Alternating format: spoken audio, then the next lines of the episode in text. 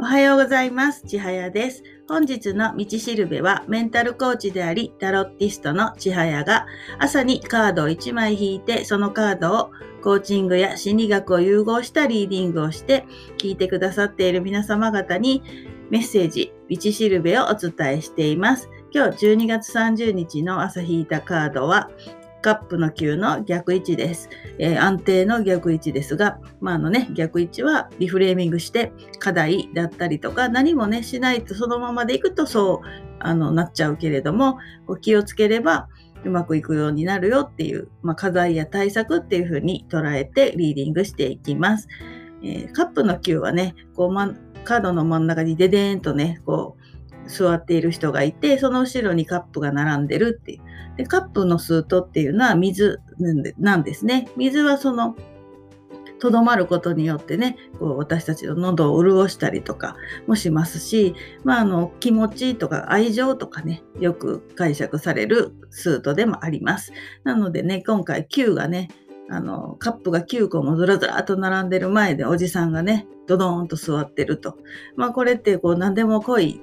何でも出しますよ。いろんなものあるんでどうぞ好きなものどうぞだったりとか、まあこの真ん中のね、人物自体がこう何でも取れる。何でもこう自分の中から取り出して出せるっていうかね、まあ、そういうこう今まで蓄積してきたものがあるよねっていうカードだったりします。で、今朝これを見た時に逆なので、もうそれがダバーッとね、こう流れ落ちるというか、こぼれ落ちるっていうイメージとともに、ちょっとくれくれ星人っていうね、言葉が浮かんできてしまったので、今朝はね、そういうお話をちょっとしようかなと思っています。で、このカードのリーディングとしてはですね、まあ、あの、友達だからとか、知り合いだからって言って、まあ、ついね、なんか、ええやん、ちょっとタダでしてよとか、まあ、ちょっと見てよとかね、言ってくる方がいますよね。で、まあそういうのって、まあ確かにね、その友達だし来やすいから、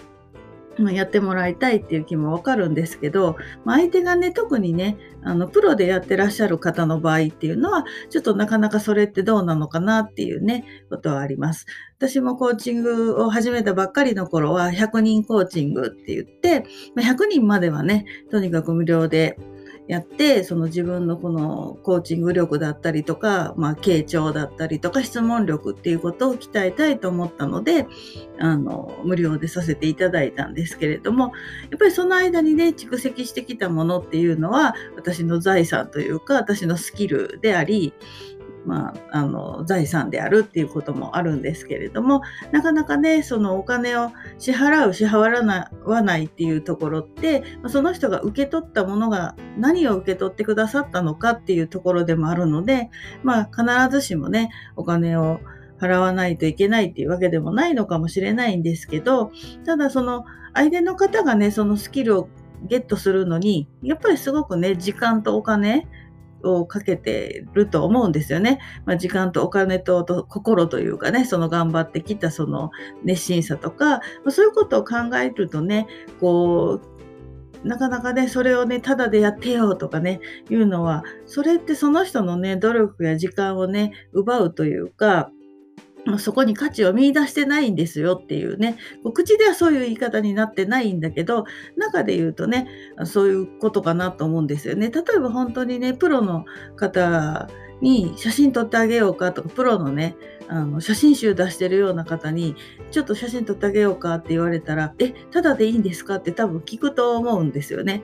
でそれと一緒で、こう、相手がね、いくら近しい人だったとしても、でその人の努力とか時間とかっていうものを考えると、なかなかね、あの、ただでしてよとかいうのは言いにくいかなと思うんですね。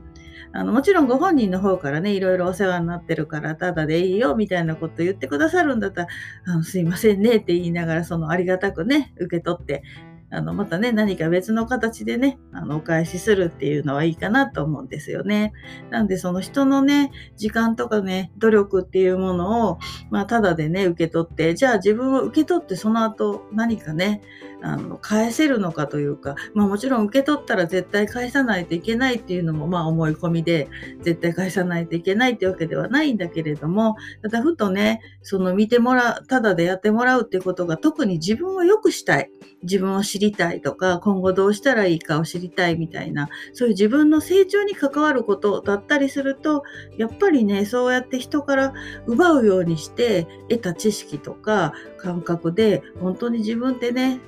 真の成長ってできていくのかなとか、満たされていくのかなって思うと、ちょっとどうかなっていうふうに感じました。はい。ちはやの本日の道しるべでした。